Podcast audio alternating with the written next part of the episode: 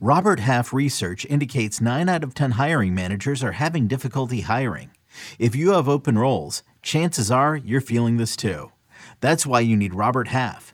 Our specialized recruiting professionals engage with our proprietary AI to connect businesses of all sizes with highly skilled talent in finance and accounting, technology, marketing and creative, legal, and administrative and customer support.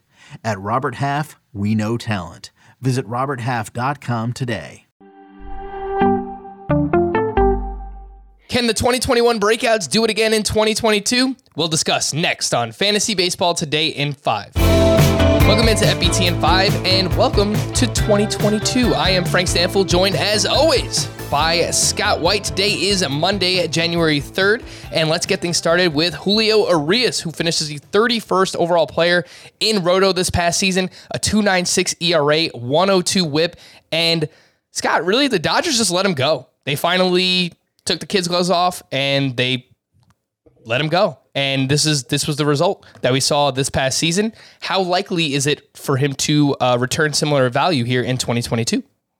I think it's pretty likely. Yeah, my biggest concern about Urias going into this past season was would they give him anywhere close to a conventional workload? And I assume they wouldn't, just given the Dodgers' history, given Julio Urias' injury eh, history.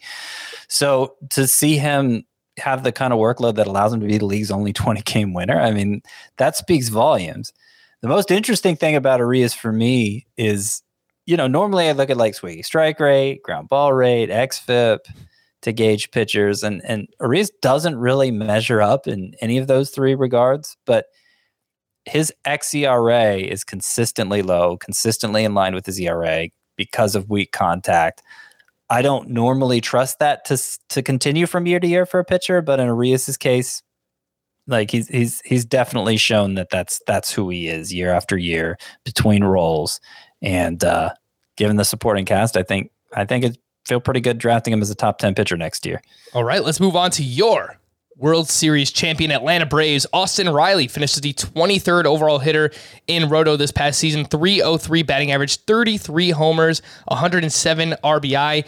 And we always knew that he had the power potential here, Scott, but the batting average is what really stands out. He hits a lot of line drives, but the BABIP was also very high. Uh, what are you expecting here from Austin Riley in 2022? I think a small step back is is reasonable. and He hit 303 his expected batting average was 279, which would still be great, right? But not 303. Uh, he had a 368 BABIP, which is high. I could see him doing that again. I, I, mean, he hits a ton of line drives. He he he hits the ball up the middle pretty well.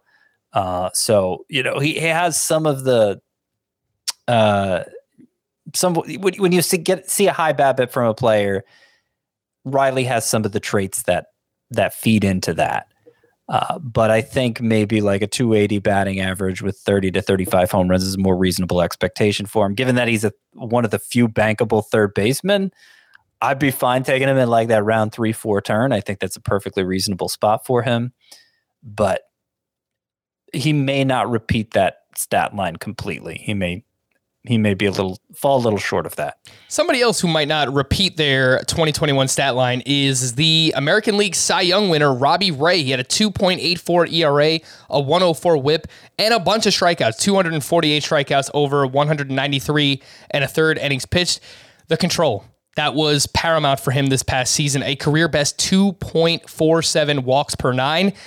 Scott, I mean, this is the million dollar question. How likely is it that he uh, maintains these control gains that we saw last season? I mean, that's the key to everything. I, I don't know. I don't know how likely is to to sustain it, but if he does, I mean, we've we've always known he had this otherworldly bat missing ability, of consistently between eleven and twelve strikeouts per nine innings. Uh, it's just that he'd walk four or five guys per nine and not pitch deep into games, and and just not be efficient enough to make the most of it. So it, it, dropping down to 2.4 walks per nine, a much more reasonable rate. We see that allowed him to unlock his full potential, and we see it making him a Cy Young winner. And now he's going to Seattle, where you know he's going to be in the best environment he's ever been in. It, the hard contact he tends to allow, the fly balls, even this past year winning the Cy Young, 1.5 home runs per nine. Is is there a chance he gets better now that he's in Seattle? I think so, but it all comes down to the walk rate. And if he if he misses the strike zone again, if he goes back to doing that, then like there's a possibility he's a total bust in fantasy. So it's really it's really a volatile use of an early round pick, I think. Yep, you might want him more as your SP2 than your SP1, but it is a lot to invest uh, that early in your draft. Scott, real quick, 30 seconds are left. Less Cedric Mullins hit 291, 30 homers, 30 steals. He was the only hitter to go 30 30 this past season. What are you thinking about Cedric Mullins? I think I'm approaching him more like his second half numbers than his first half numbers because when he got off to that great start, the expected stats versus the actual stats. The, batting average was what was lining up the least for me. He ended up hitting 261 in the second half, but still with 14 home runs, 14 steals versus 16 and 16 in the first half. So sustain the power and speed. I think kind of like for Austin Riley, small step back, but still well worth using an early round pick on. All right, for more extensive fantasy baseball coverage, listen to the Fantasy Baseball Today podcast on Spotify, Apple Podcasts, Stitcher, your smart speakers, or anywhere else podcasts are found. And thanks for listening to Fantasy Baseball Today in 5. We'll be back again tomorrow morning. Bye bye.